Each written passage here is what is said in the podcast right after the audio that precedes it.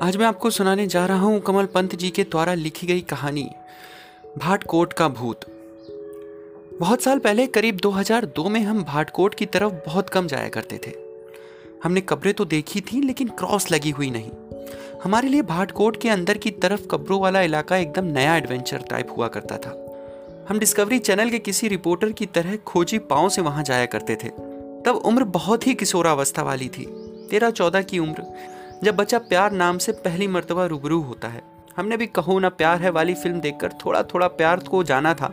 बाकी दूरदर्शन की पुरानी फ़िल्मों की मेहरबानी के कारण विलेन, सोना, माँ वगैरह शब्द एडिशनल रूप से प्यार में शामिल थे।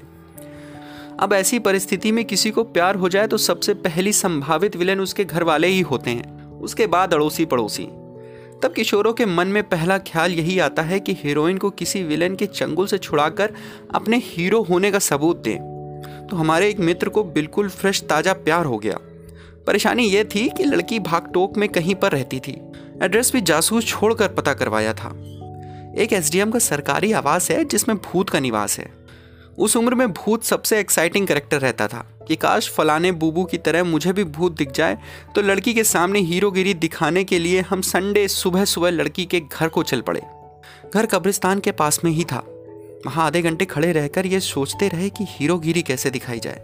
अब ये कोई फ़िल्म तो थी नहीं कि स्क्रिप्ट रेडी और हमारे सामने सिचुएशन आ जाएगी। हम विलन से हीरोइन को बचाएँगे और प्यार स्टार्ट। आधे घंटे लड़की के घर के पास खड़े रहने के बाद जब लड़की की शक्ल दिखी तो मैंने दोस्त से बोला, भाई, इससे तो एसडीएम के घर वाला भूत देख लेते। कसम से उसने भी दो बार हाँ में हाँ मिलाई। तो उसके बाद हम एसडीएम आवास की तरफ़ चले गए। कब्रों को क्रॉस करते हुए मन में एक गजब का एक्साइटमेंट चल रहा था। सफ़ेद कपड़े, वो भूत या चुड़ैल को बड़ी बेसब्री से तीन जोड़ी निगाहें ढूंढ रही थीं। उन दिनों एसडीएम आवास खाली रहता था। उसका एक दरवाज़ा कब्रों की तरफ़ खुलता था। मकान थोड़ा पुराना था, लेकिन ठीक था। आसपास ज़्यादा चहल पहल नहीं थी। हम भी मौका पाकर उस आवाज़ में कूद गए। पहले सभी जगहों का मुआयना किया। जब भूत नहीं दिखा तो पहली तसल्ली दिल को दी कि भूत नहीं होते हैं। मगर दिल कहाँ मानने वाला था? मन के एक कोने में तो वही बूबू मामा की कहानियाँ बैठी थीं, जिनमें रास्ते में अचानक भूत दर्शन हो जाते हैं। हमने आवाज़ का कब्रिस्तान की तरफ़ खुलने वाला दरवाज़ा धीरे से खोला तो पीछे से कुछ गिरा। हमने आवाज़ का कब्रिस्तान की तरफ़ खुलने वाला दरवाज़ा धीरे से खोला तो पीछे कुछ गिरा। अब उस आवाज़ को डिस्क्राइब तो नहीं कर सकता, पर कुछ सामान गिरने जैसी आवाज़ थी, और हमारे मन ने कहा, आज तो आ ही गया एसडीएम का भूत। इस आवाज़ की कहानी के अनुसार यहाँ किसी ने सुसाइड किया था। तो हमारे सामने सुसाइड वाले का पूरा मंजर घूम गया। हमने वहाँ से दौड़ लगाई और सीधा सिलथाम आकर ही पहली सांस ली।